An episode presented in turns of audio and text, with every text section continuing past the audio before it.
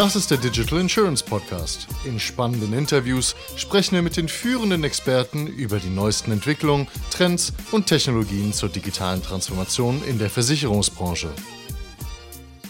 Hi, ich bin hier mit David Bausch, Experte zum Thema digitaler Stress. David, du hast doch ein Buch geschrieben, erhältlich übrigens bei Haufe, mit dem Titel Digitaler Stress Schattenseite der neuen Arbeitswelt. Entstehung, Herausforderung und Bewältigung. Was hat dich persönlich dazu motiviert, dieses Buch zu schreiben? Ja, Alex, vielen Dank für die Einladung in euren tollen Podcast. Verfolgt ihn schon sehr lange und habe mich deswegen super ja, interessiert, dass ihr das Thema gerne aufnehmen wollt, weil im Endeffekt ist unsere Arbeitswelt super digital geworden und auch gerade die Versicherungswirtschaft ist hier ja wirklich eine Branche, ähnlich wie vielleicht Banken, mhm. die sehr stark von der digitalen Transformation betroffen sind und wo die Veränderungen auch schon jetzt sehr stark deutlich werden. Und dieses Buch ist im Endeffekt das Ergebnis einer Reise, die ja fast viereinhalb Jahre zurückgeht, nämlich als ich angefangen habe, zu dem Thema zu forschen. Das war noch vor der Pandemie. Mhm. habe ich im Rahmen meiner Promotion mich damit auseinandergesetzt. Das Forschungsfeld heißt Technostress äh, seit den 80er Jahren. ist ganz interessant. Okay. Setzt sich aber im Deutschen der digitale Stressbegriff immer mehr durch. Und ja, als ich fertig war mit, mit meiner Dissertation, stellt sich jeder eigentlich die Frage in so einer Situation, was machst du mit den Inhalten? Und ich habe mir aber dann gesagt, okay, so bei Springer zu veröffentlichen, so eins zu eins, wie das viele machen, das ist eigentlich nicht zielführend, weil ich glaube, kein normaler Mensch kauft ein Buch, wo drin steht eine empirische Analyse als Titel. Und wen das nicht abschreckt, den dann meistens äh, der Preis, den solche Dissertationen kosten, mhm. mit 60, 70 Euro ist man da schnell dabei. Also ich habe noch kein Buch gekauft, was so teuer war. Und ja, dann habe ich tatsächlich mich hingesetzt und habe auch gesagt, okay, es braucht was, was für die breite Masse ist, weil so eine Dissertation ist ja letztendlich nicht, ja, nicht, nicht verständlich für jemanden, der jetzt irgendwie kein Statistikwissen hat und so weiter. Und so ist dieses Buch dann letztlich über etwas mehr als ein Jahr entstanden, in dem ich hier sehr populärwissenschaftlich versucht habe, aufzuzeigen, wie unsere Arbeitswelt äh, deutlich digitaler geworden ist, welche Einflussfaktoren hier eine Rolle spielen. Gerade letztes Jahr ist ja das Zeitalter der KI nochmal auf ein ganz neues Level gekommen und mhm. das bringt uns enorm viele Möglichkeiten und Vorteile, die will ich gar nicht schlecht reden.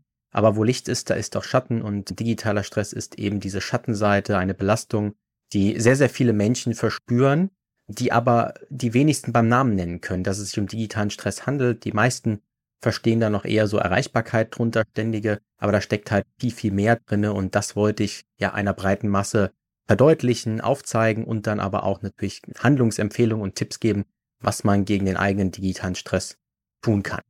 Sehr interessant. Jetzt hast du gesagt, die Reise fing vor vier Jahren an. Gab es da irgendeinen so bestimmten Auslöser oder wie, wie bist du zum Thema gekommen? Hm.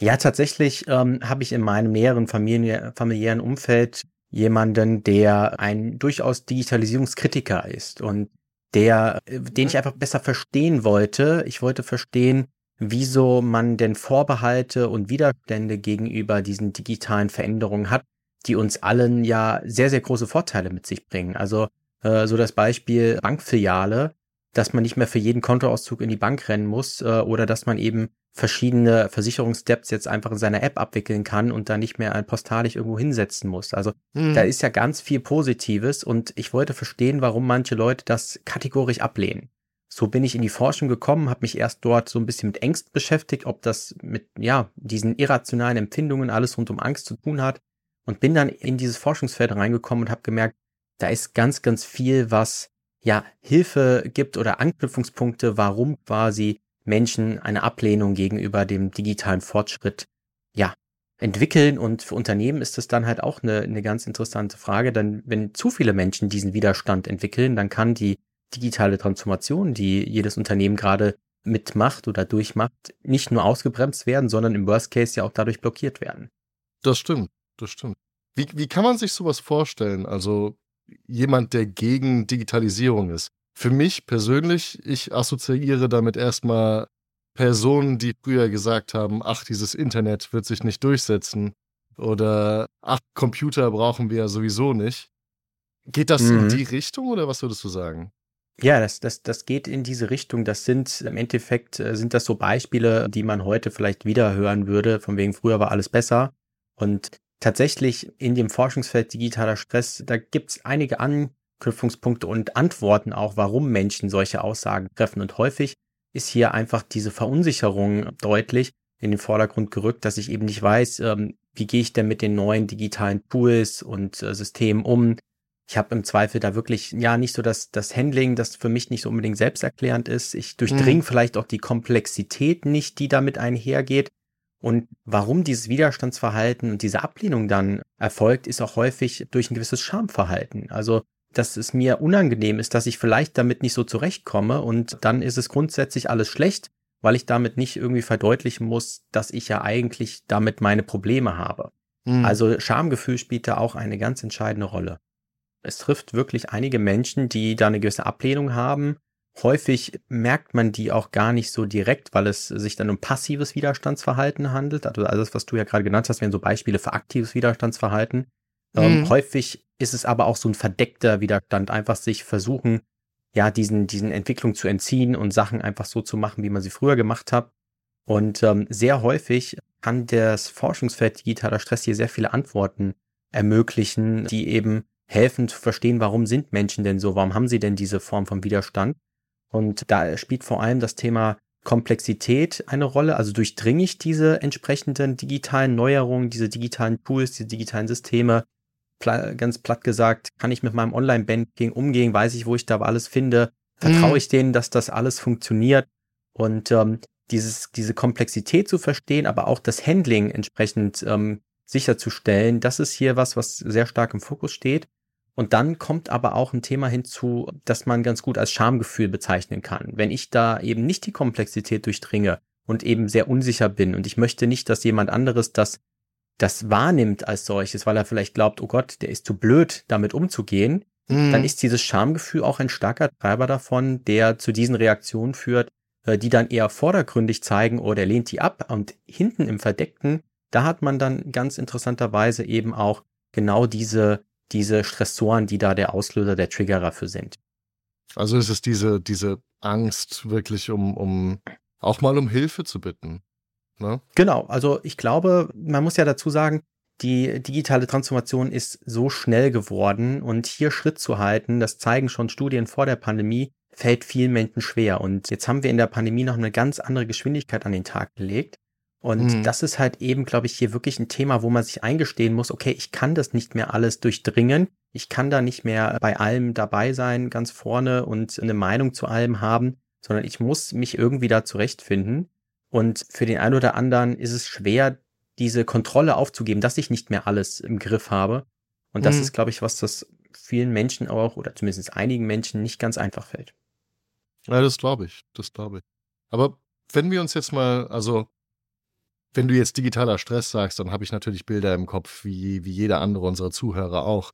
Was ist denn wirklich die Definition von digitalem Stress? Ja, da gibt es unterschiedliche. Vereinfacht würde ich sagen, digitaler Stress ist jener Stress, der durch digitale Stressoren ausgelöst wird. Und äh, an mhm. diesen digitalen Stressoren sind wir jetzt schon ein Stück weit vorbeigekommen. Also ich habe ja gerade von Komplexität gesprochen, von Unsicherheit im Umgang aber auch das Thema ständige Erreichbarkeit, Entgrenzung von Beruf und Privatleben. Also wie verschmelzen denn die beiden Lebensbereiche, wenn ich von überall arbeiten kann? Dann mhm. bietet das natürlich viele Möglichkeiten. Gleichzeitig bin ich aber auch im Zweifel immer erreichbar. Also das ist so das, was wahrscheinlich die meisten Menschen ohnehin mit dem Thema verbinden. Aber es geht eben deutlich weiter. Und ja, wir haben ja gerade auch einen Stressor kennengelernt, nämlich das Thema Unzuverlässigkeit von Technologien, wenn Systemabstürze kommen. Die Zuhörer wissen es nicht, aber wir sagen es ja gerne, uns ist gerade hier alles abgeschmiert. Und wir mussten es neu zusammen, ja, kann man sagen, Google Meet tunen. Bei Teamsen lässt sich das leichter sagen an der Stelle. ja, und diese Unzuverlässigkeit von Technologien, die auch immer fehleranfällig sein werden, äh, die kann in entsprechenden Momenten auch schon ein großer Stressor sein. Ich glaube, bei dir wahrscheinlich mehr gerade als bei mir, als hier alles abgeschmiert ist. Und dann hat man aber auch, gerade wenn man so ein bisschen strategisch drauf guckt, das Thema Jobunsicherheit. Also wie verändert die KI-Welt und intelligente Systeme unsere Arbeitswelt? Und mhm. ähm, führt das vielleicht dazu, dass mein Job, dass es den vielleicht gar nicht mehr braucht. Und da sind wir wieder beim Eingang unserer, ja, unseres Talks, dass wir eben gesagt haben, die Banken- und Versicherungsbranchen sind hier jene, die sehr stark von eben dem Einfluss von der KI betroffen sein werden. Also hier gibt es schon äh, sehr, sehr viele Möglichkeiten, die dann natürlich in der Folge dazu führen, dass man das, was man digital umsetzen kann, nicht mehr physisch mit Manpower erledigen muss oder zumindest deutlich weniger Männer dafür braucht. Und das ist eben ein Faktor, wo man natürlich auch sagen kann, okay, auf lange Sicht kann das auch zum Stressor werden, wenn ich eben Sorge habe, kann ich irgendwie von meinem Job dann noch leben, kann ich den so weiter ausführen, muss vielleicht im Zweifel eine Familie ernähren. Also die Jobunsicherheit, die da perspektivisch auch mitschwingt, die ist auch ein Thema. Aber eigentlich fange ich, wenn ich solche Stressoren aufzähle, ganz gerne mit dem Stressor der Überladung an, denn der ist, finde ich, sehr guter Tür Türöffner an der Stelle. Der beschreibt mhm. im Endeffekt die, die Zunahme von äh, digitalen Systemen, von Tools jeglicher Art. Und ich hatte es jetzt die Woche, wir sprechen jetzt hier über Google Meet You, äh, zuvor war ich über Teams in einem Termin, Skype for Business war letzte Woche, ich habe am Freitag noch einen WebEx-Termin. Also es werden immer mehr Kanäle, immer mehr Systeme, die ich irgendwie bedienen muss, damit ich meine Arbeit hier bewältigen kann. Und dieser Überladung muss man natürlich erstmal Herr werden. So, und dann gibt's aber auch noch neuere Stressoren, beispielsweise das Thema Überwachung. Überwachung im Homeoffice ist hier auch was, was immer mehr Menschen anscheinend äh, ja belastet, dass eben mein Arbeitgeber im Zweifel mittels entsprechender digitaler Systeme trackt, wie produktiv bin ich denn, wie viel Klicks habe ich mit der Maus, wie viel Tastenanschläge und so weiter. Also gibt es ja ganz viele Möglichkeiten theoretisch, und das zeigt tatsächlich erste Studien, dass das auch wirklich für viele Menschen, gerade im deutschen Raum, ein Thema ist. Auch wenn die Sorge in großen Teilen noch unbegründet ist, denn sehr häufig sind sehr große Regularien denen dem entgegen, dass man solche Systeme auch einführt. Aber die Sorge hm. ist mhm. trotzdem bei vielen Menschen da. Da habe ich tatsächlich neulich einen interessanten Artikel drüber gelesen. Ich muss mal schauen, ob ich den Artikel nochmal finde. Da ging es darum, dass wenn solche Systeme zur Überwachung eingeführt werden, die Produktivität an sich verringert wird in Unternehmen. Mhm. Weil die Leute natürlich nach Möglichkeiten suchen, wie man solche Systeme dann am besten spoofen kann. Oder wie man nicht richtig arbeitet, sondern nur auf diese Befehle der Systeme ja. arbeitet. Ja, man, man tut dann im Endeffekt alles dafür, um möglichst viele, sagen wir mal, wäre wär es jetzt, das ist so dieses Beispiel, was man so kennt, wenn man vielleicht mal ja, sich zurückerinnert an seine allerersten Tage, wenn man irgendwie in einem neuen Job war und man will ja irgendwie interessiert sein und, und so zeigen, dass man auch was zu tun hat und so. Und dann klickt man vielleicht mhm. sich durchs Intranet und liest da sich ein und so, was jetzt nicht super produktiv ist, aber wo man dann halt die Maus bewegt, wo man irgendwie am Tippen ist, etc. pp. Hat ja nichts mit Produktivität zu tun. Aber im Endeffekt äh, wäre es genau sowas, dass man dann wirklich Wege sucht, dass man eben den Eindruck vermittelt, ich bin produktiv. Und ich habe da ein ganz, ja, praktisches Beispiel, was mir ein ein Mitarbeiter mal geschildert hat in dem Organisationsentwicklungsprojekt, wo ich war, war eine ganz kleine Organisation. Und der mhm. hat gesagt, wir sind nur 25 Menschen. Und die passen quasi alle in eine Teams-Leiste, in dem Teams-Chat in unserer Organisation. Und wir wissen ja, wenn wir in Teams die Maus fünf Minuten nicht bewegen, dann wird der Status gelb, weil wir abwesend quasi sind, beziehungsweise inaktiv. Und es zeigte sich, dass alleine das Gelbwerden als Status diese Person gestresst hat, weil sie gesagt hat, also wir sind so wenig Mitarbeiter, mein Chef kann immer gleichzeitig auf einen Blick sehen, wer ist gerade grün, wer ist gerade gelb. Und äh, die Person war dadurch wahnsinnig gestresst, weil sie halt eben gemerkt hat, okay, vielleicht ruft mein Chef jetzt gleich an, fragt irgendwie, warum bist du irgendwie so inaktiv und so, weil in dem Moment, wo er ja die Maus bewegen würde und irgend, irgendwas macht, was auch immer, wäre er ja grün. Und so banal mhm. dieses Beispiel klingt, zeigt das ja, was daraus führen oder kommen kann, dass Mitarbeiter einfach so kategorisch alle fünf Minuten mal die Maus von links nach rechts schieben würden, um sowas auszutricksen. Das ist jetzt, natürlich würden das die allerwenigsten machen, aber es sind Wege, die dann gesucht werden, um so eine Form der Überwachung ja zu umgehen, genau wie du es gerade beschrieben hast. Ja. Also ich sag nicht natürlich, dass ich das selber so mache, um Gottes Willen, aber äh, man kann natürlich auch die Maus einfach auf eine Uhr mit einem analogen Zeiger stellen. Dann hat man dieses Problem nicht mehr. Ich glaube, das gab mal eine Simpsons-Folge darüber. So zumindest in den Kopf. Aber ja, also ich kann mir, ich kann mir durchaus vorstellen, dass das ein extremer Stressfaktor für die, für Mitarbeiter ist, auf jeden Fall. Da ist dann natürlich die Frage, was kann man, was kann man dagegen machen? Also als Arbeitgeber natürlich, mhm. man kann mit den Mitarbeitern reden und auf Bedürfnisse eingehen und vielleicht auch den Fokus mehr auf KPIs legen und nicht so sehr auf die detaillierte Erfassung von Arbeitszeiten. Mhm. Aber was kann ich jetzt als, als Mitarbeiter in einem solchen Unternehmen? Was, was kann ich da machen gegen ja. diesen Stressfaktor? Ja.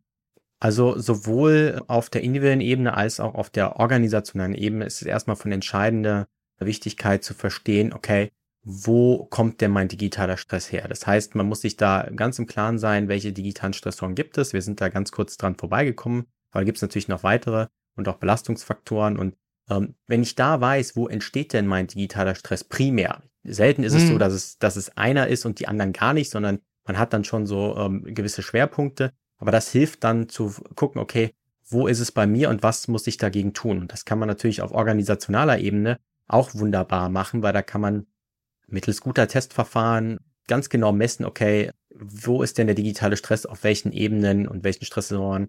Und dann kann man natürlich als Organisation gucken, wo ist der größte Anknüpfungspunkt. Und du hast gerade gesagt, dass Unternehmen vielleicht mehr auf KPIs gucken, ähm, anstatt an so Auswertungszahlen. Im Endeffekt sind ja KPIs nichts anderes als so Auswertungen.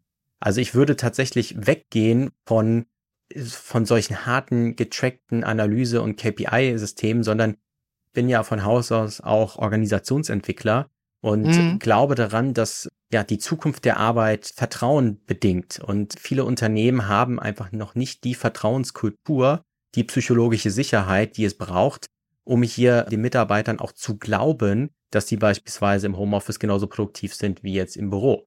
Und das hat noch einen guten Effekt, wenn ich mir, wenn wir im Team psychologische Sicherheit haben, dann äh, äußere ich meine Sorgen, meine digitale Stressbelastung meinem Chef vielleicht eher, weil ich äh, keine Sorge habe, dass da irgendwelche negativen Konsequenzen daraus entstehen, als wenn keine Vertrauenskultur, keine psychologische Sicherheit da ist.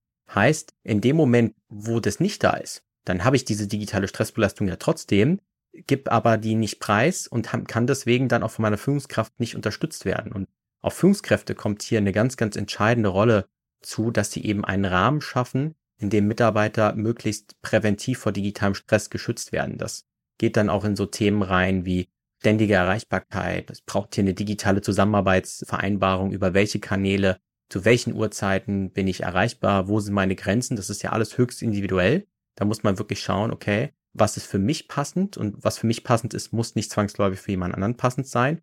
Aber mhm. das sind Fragen, mit denen muss man sich beschäftigen. Aber das tun halt viele Unternehmen nur, wenn ein gewisses Vertrauen da ist und ich mich halt meiner Führungskraft äußern kann, weil sonst sind wir wieder bei dem Thema Schamgefühl, was wir vorhin hatten, wo viele sich dann nicht trauen, eben sich so zu äußern, weil sie eben Angst haben, vielleicht irgendwie, dass sie als äh, unfähig dargestellt werden oder wahrgenommen werden, was sie ja überhaupt nicht sind. Digitaler Stress ist für mich keine Krankheit. Es gibt einen Forscher, der hat das 1984 gesagt, dass das eine moderne Krankheit ist.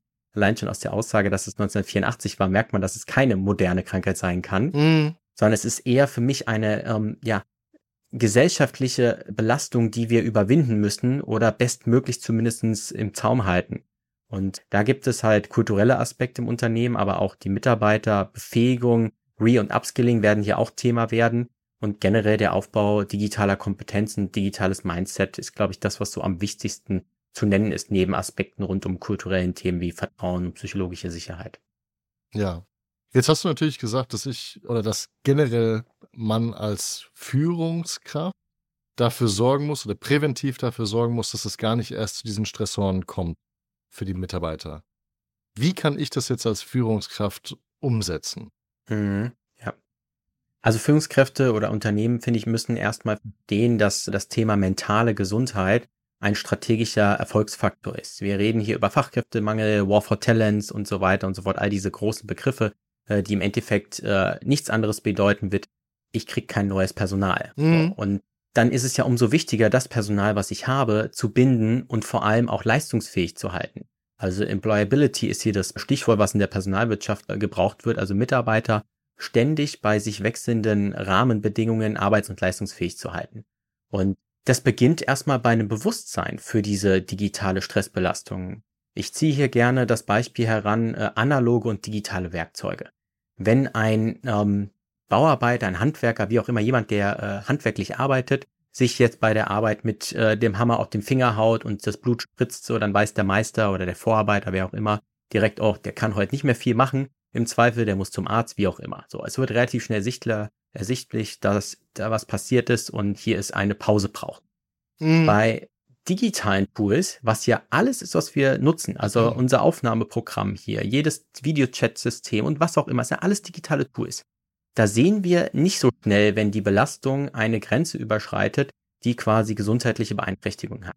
Das heißt, Eine Führungskraft muss sich erstmal bewusst sein, hey, aus all diesen digitalen Möglichkeiten, die wunderbar sind, da entstehen auch Belastungsfaktoren und digitale Stressfaktoren. Und ähm, wenn das erstmal klar ist, dann individuell mit seinen Mitarbeitern drauf zu gucken, okay, was belastet dich denn? So, welche Stressor sind es denn? Sind es das Thema Komplexität und Ungewissheit? Dann brauche ich eben hier bessere Schulungs- und Weiterbildungsmöglichkeiten, um auch digitale Kompetenzen aufzubauen. Ist es das Thema Entgrenzung vom Beruf und Privatleben, dass du den Eindruck hast, du bist jederzeit erreichbar und 24-7 am Arbeiten? Dann braucht mhm. es hier eine entsprechende Abgrenzung. Ich habe mal einen, ein Berater hat mir mal erzählt, eine kleine mittelständische Beratung, dass eine seiner Mitarbeiterinnen in der Pandemie wirklich jederzeit erreichbar war. Und das hat er irgendwann gemerkt und dann hat er sie da zur Rede gestellt und hat gesagt, hier, also zur Rede gestellt klingt jetzt so negativ, es war eher ein, ein väterlicher Aspekt im Sinne von, ey, hier, ich habe das gesehen und äh, lass uns mal drüber sprechen, weil ich glaube, das tut dir nicht gut. Und es war mitten hm. in der Pandemie und ähm, wir kennen ja alle die Zeit noch in der Pandemie. Man hat ja jetzt nicht viel andere Ablenkungsmöglichkeiten gehabt, man war einfach zu Hause Vieles war nicht möglich und für sie war das halt irgendwie damals im ersten Moment ja eine Art Bewältigung dieser Pandemiebelastung, dass sie halt viel gearbeitet hat. Und auf Dauer merkte sie aber, wie sie das äh, belastet. Sie konnte es aber nicht einstellen. So. Und ähm, dann hat dieser, dieser Berater, der Geschäftsführer gleichzeitig ist, eben dann ähm, wirkliche Care Calls mit ihr vereinbart abends und gesagt hat, okay, ähm, du sagst mir jetzt, wie der Tag gelaufen ist und danach ähm, machst du Laptop aus, Handy aus etc. und bist heute nicht mehr erreichbar. Das musste er ihr quasi verordnen. Er musste das quasi eine Zeit lang wirklich kontrollieren im positiven Sinn, ähm, damit sie eben diese Entgrenzung wieder Stück für Stück in ihr Leben Einzug ja, bekommen konnte. Aber Und nimmt man ihr jetzt damit oder hat man ihr jetzt damit nicht die Möglichkeit genommen, ihre Art der Bewältigung der Pandemie auszuleben? Natürlich ein Stück weit, aber im Endeffekt ist es ja wie eine Ersatzdroge dann gewesen, die jetzt auch nicht unbedingt gut ist. Also man muss jetzt auch dazu sagen, als das dann deutlich geworden ist, war die Pandemie schon in einem Zeitalter, wo es dann ein bisschen besser wurde. Also wir waren jetzt nicht in der mhm. Hochphase mehr, wo gar nichts mehr ging, sondern es, es waren da schon mehrere andere Bewältigungsstrategien möglich. An denen haben sie auch gearbeitet tatsächlich. Also dann ist man sehr schnell in die Thematik auch Sport eingetaucht, hat er mir gesagt, um darüber halt Sachen möglich zu machen, Outdoor-Sport, der dann irgendwann wieder ging. Mhm. Aber für ihn war es wirklich ein Thema, die Mitarbeiterin vor dieser ständigen Erreichbarkeit zu schützen weil sie selber sich davon nicht loslassen konnte. Und das zeigen auch Studien, dass gerade auch so der Deutsche ist ja so vom Typ her eher der gewissenhafte Mensch. Und dann, wenn eine Führungskraft nicht proaktiv diese Entgrenzung begünstigt, dann schauen wir wahrscheinlich lieber einmal mehr in unsere Mails als zu wenig. Mhm. Und wenn das halt keinen gesunden Rahmen hat, und da ist die Führungskraft halt in der Pflicht, diesen Rahmen zu schaffen, dann kann das eben schnell zur Belastung werden es gibt Menschen, für die ist das Thema Entgrenzung vom Beruf und Privatleben gar nicht so das große Thema. Für die wird das dann auch nicht zur Belastung oder nur wenig oder nur langsam. Aber es gibt eben andere, für die ist das ein ganz starker Treiber und da muss man eben als Führungskraft einstreiten. Ja. Ja, da, da, da bedarf es natürlich auch diese, diese Balance und diesen Ausgleich. Wie du gesagt Total. hast, Sport. Sport ist ein super Ausgleich. Oder, oder auch Gärtnern oder sowas oder Kochen mhm. oder Backen. Sowas hilft natürlich dann in dem Fall. Ja. Ja, das ist ganz spannend. Was du beschreibst, das sind viele Bestandteile, bezeichne ich als Power-Ressourcen, die uns mhm. generell für unser Wohlbefinden helfen. Also jetzt mal losgelöst von dem pandemischen Zeitalter, auch die Pflege analoger Beziehungen ist extrem hilfreich für unser Wohlbefinden. Wir haben ja in der Pandemie gemerkt, äh, plötzlich nur noch digital mit allen irgendwie unterwegs zu sein, das ist nicht die gleiche Beziehungsqualität, die man vorher hatte. Und gerade in einer digitalen Welt ist es eben extrem wichtig, dass man auch analoge Sachen pflegt, weil die geben uns sehr viel Energie und Kraft und dann gibt es eine ganze Reihe von anderer Punkte, die da noch unterstützen kann, die so das allgemeine digitale Stresslevel lindert. Und wir sind eben schon an, ja, so Präventions, sage ich mal, vorbeigekommen, wie man dann einzelne Stressoren noch ein bisschen, ja, versucht auszubremsen. Das heißt, man muss sich quasi ein neues, neues Hobby beibringen, sagst du dann, oder?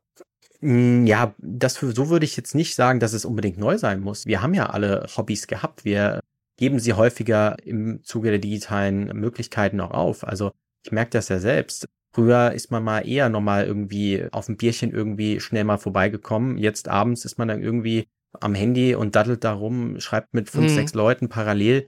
Das war früher einfach ganz, ganz anders. Und sich jetzt nur ein Hobby zu suchen, ich glaube, das wäre zu leicht so zu sagen, sondern es geht eher darum, was tut mir denn gut, was hilft mir, um meine Bewältigungsstrategien zu entwickeln. Die sind hoch individuell. Ich schreibe da in meinem Buch, gebe ich da verschiedene Ideen, Punkte, die man berücksichtigen sollte. Mhm. Aber dann muss man halt gucken, was tut mir wirklich gut und was hilft mir. Und das ist dann auch wirklich die mit am effektivsten, ja, Bewältigungsstrategien, die man wählen kann für sich. Ja. Ja, ich erinnere mich tatsächlich noch dran, wie ich damals auch die, die Pandemie bewältigt habe. Das war, ich habe ich hab angefangen, alles Mögliche zu pökeln. Und habe extrem viel verschiedene Schinkenarten gemacht. Dann gab es am Weihnachten, Weihnachten 2020, gab es für die ganze Familie und Freunde, gab es immer nur Schinken. Das war recht lustig tatsächlich. Klingt lecker. Äh, war auch lecker tatsächlich. Ich habe so ein, so ein, also gut, es ist jetzt kein Koch-Podcast, aber ich habe tatsächlich ein Prosciutto gemacht aus, aus Entenbrust. Hervorragendes Rezept. Ui. Kann man, kann man mich gerne auf LinkedIn anschreiben, dann kann ich gerne das Rezept weitergeben. ich kriege langsam Hunger, ja. Ich bin bei deinem Buch über den Begriff gestoßen, Inventur von Meetings. Was genau hat es damit auf sich? Hm. Ja, eine radikale Meeting-Inventur ähm, ist, glaube ich, wirklich ganz, ganz wichtig. Wir wissen aus der Forschung, dass die Meetings in der Pandemie zugenommen haben. Ich glaube, jeder, der jetzt mal so in sich geht, der wird das wahrscheinlich bejahen und die Datenlage zeigt das auch. Und häufig hat man ja aber auch Termine, wo man einerseits sagt, okay, das ist jetzt so ein Serientermin, der ist historisch gewachsen und ja, da wird jetzt nicht viel irgendwie gesagt oder nichts wirklich Relevantes für meine Arbait. Und dann gibt's aber auch die Kategorie von Terminen, wo man sich fragen sollte, braucht's dafür jetzt tatsächlich einen Termin? Also das soll jetzt nicht bedeuten, dass man mehr Mails schreibt, weil das verlagert ein Problem dann auch, aber sich die Frage zu stellen, brauchen wir für alles wirklich äh, die nächste Videokonferenz? So. Und das Ziel muss es sein, insgesamt weniger Meetings im Arbeitsalltag zu haben. Denn die Arbeitslast, die ist ja gleich geblieben, wenn nicht sogar noch gestiegen in den letzten Jahren. Die Meetinganzahl ist aber auch gestiegen. Das heißt, die eigentliche Arbeitszeit zur Erbringung meiner Tätigkeit, die wird immer weniger. Und da gibt's ja Unternehmen, SAP ist da ganz spannend, die haben einen Focus Friday eingeführt, äh, der meetingfrei sein soll. Ich kann jetzt nicht überprüfen, wie das dann wirklich äh, gelebt wird und wahrscheinlich gibt's auch keine Kontrollen. Aber so den Gedanken zu Herr Freitag gibt's jetzt keine Meetings, dass man produktiv an seinen Projekten und an seinen Themen arbeiten kann. Das finde ich doch sehr, sehr spannend und greift genau in diese Richtung, weil eben vielen Menschen in der eigentlichen Arbeitszeit die Erbringung ihrer Tätigkeit erschwert wird, weil man halt von einem Termin ins nächste Meeting hüpft. Also das erleben wir. Es fehlt ja auch Wegezeit. Also es ist ja wirklich so, halber Stundentermin jagt den nächsten halben Stundentermin und so weiter. Mails werden zwischendrin mal gelesen. Multitasking mhm. ist generell ein ganz schlechtes Thema, wenn man auf digitale Stressbelastung guckt. Und hier wirklich ich zu fragen, okay, welche Meeting braucht's, welche können wir streichen, um mehr Zeit für die eigentliche Erbringung der Arbeit zu haben, das hat es damit auf sich. Das ist spannend. Das ist definitiv sehr spannend. Ich, ich weiß nicht, ob das Elon Musk war oder es gab auf jeden Fall einer von den, von den Tech-CEOs in den Vereinigten Staaten, der gesagt hat, dass Meetings immer so geführt werden sollten, dass innerhalb der ersten fünf Minuten jeder einen Redeanteil hat. Damit dann rauskommt, hm. ist das Meeting für diese Person wichtig oder nicht. Und wenn das hm. Meeting für die eine Person nicht wichtig war, dann soll sie rausgehen und, und nicht ihre Zeit verschwenden. Ja, ja. Also kenne ich jetzt das Beispiel, kenne ich noch nicht. Also ich weiß jetzt nicht, wer es gesagt hat, aber es klingt für mich auch total plausibel. Hm. Ja, sehr, sehr spannend. Also ich bin, ich bin sehr gespannt, was da, was da alles noch kommt. Tatsächlich.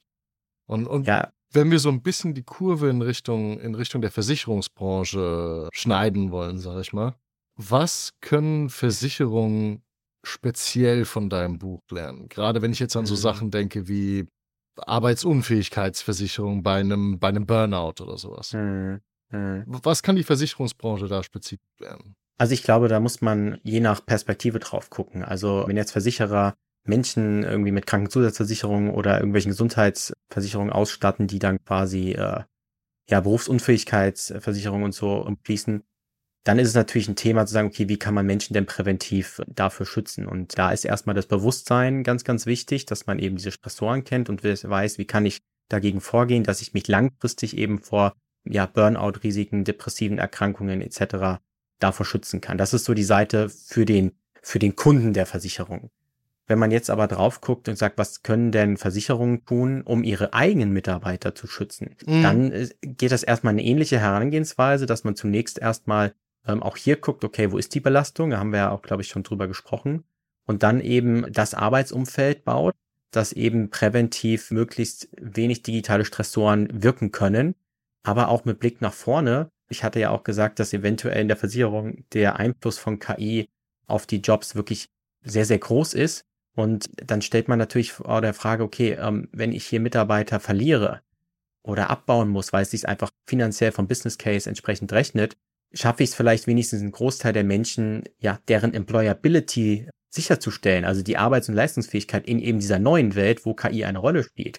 Und dann sind wir dabei bei so Themen halt Reskilling und Upskilling, also Menschen dahin weiterzuentwickeln, dass sie eine neue Tätigkeit im Unternehmen wahrnehmen können, die eben vielleicht losgelöst von dem KI-Einfluss ist oder dass sie eben mit dem KI-Einfluss arbeiten können. Also diese Komponente, gerade weil Versicherer ja oftmals auch große Organisationen sind, da kommt dann auch eine gewisse gesellschaftliche Pflicht hin, Menschen ja nicht einfach so ja fallen zu lassen, wenn jetzt hier irgendwie der Business Case es quasi ermöglicht und hier Menschen quasi ja weiterzubilden, zu entwickeln, das sind glaube ich ganz äh, zentrale Komponenten, aber eben auch dieses gesunde Arbeitsverhältnis zu schaffen und das beginnt eben bei organisationaler Zusammenarbeit und geht aber auch ganz stark in kulturelle Entwicklung. Ich hatte ja schon gesagt, Vertrauen, mhm. psychologische Sicherheit als Basis für jede Zusammenarbeit in der digitalen Welt. Super spannend. Super spannendes Thema und ich kann auch das Buch nur empfehlen. Apropos Buch, David, gibt es einen Teil 2, der bald kommt? Oder sieht man dich irgendwo als Speaker demnächst? Also Teil 2 ist, ist jetzt erstmal nicht geplant. Das, glaube ich, wird davon abhängig sein, äh, wie sich das Thema entwickelt. Ich kann mir vorstellen, dass das kommt, weil die Entwicklung in der digitalen Welt, die sind ja so schnelllebig, dass man hier wirklich, ja, so dass die, die Halbwertszeit des Wissens, dass die wahrscheinlich einfach vergeht. Also ich habe jetzt einiges einfangen können, was im KI-Zeitalter passiert. Allerdings das Manuskript selbst ist seit Oktober abgeschlossen. Also jetzt sind ja schon wieder drei Monate fast vergangen, mhm. die quasi nicht in dieses Buch einfließen konnten. Und wer weiß, was in zwei Jahren ist. Also wir reden, das war ja, ich glaube, Ende letzten Jahres war es äh, bei OpenAI mit, äh, gibt es jetzt eine Superintelligenz, die da irgendwie erschaffen worden ist erstmals und welche Möglichkeiten. Also das wird ja wahnsinnig schnell und ich glaube, hier werden auch neue Stressoren noch entstehen in dieser digitalen Arbeitswelt. Also es ist jetzt nicht so, dass man hat jetzt sie und das war's, sondern die Forschung ist hier dran, immer weitere zu identifizieren. Und was ich glaube, ist jetzt nur meine persönliche Meinung, aber ich glaube, was auch zum Stressor wird, ist das Thema Verlässlichkeit der, der Datengrundlage. Also ähm, mhm. das, was mir eine KI ausspuckt, kann ich dem wirklich vertrauen? Wenn ich früher das recherchiert habe, war ich selber für die Qualitätssicherung verantwortlich. Wie ist das denn zukünftig? Wenn ich da quasi meinem Chef irgendeinen Report irgendwie auf den Tisch lege ähm, und die Daten hat eine KI ausgewertet, kann ich da vertrauen, dass die nicht einen Fehler gemacht hat? Weil wir wissen ja, jede KI ist nur so gut wie der Trainingsdatensatz, mit dem sie quasi gefüttert worden ist. Genau. Und sich darauf verlassen zu müssen in Zukunft, das wird, glaube ich, die ganz spannende Frage und kann natürlich dann auch einen neuen Stressor erzeugen an der Stelle. Also wir würden sehen, ja, wir werden sehen, wo die Reise hingeht an dieser Stelle. Und ja, als Speaker bin ich sehr viel aktiv. Ich glaube, weil das Thema jetzt gerade so eine breite Masse betrifft, einfach da, um eine Sensibilisierung zu schaffen, diesen ersten Schritt, damit eben Prävention aufgesetzt werden kann.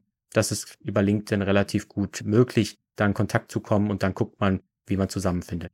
Sehr gut. Dann David, vielen lieben Dank, dass du hier warst beim Digital Insurance Podcast. Vielen Dank für die Einladung. Sehr gerne, sehr gerne. Und da wünscht man sich ja teilweise schon Stress, neue Stressoren dazu, damit man Teil 2 kriegt. für den Podcast wünsche ich es mir, für die Gesellschaft nicht. sehr gut. Dann. Mach's gut, Alex. Auf Wiedersehen. Ciao, ciao. Das war eine weitere Ausgabe des Digital Insurance Podcast. Folge uns bei LinkedIn und lass eine Bewertung bei Apple, Spotify und Koda.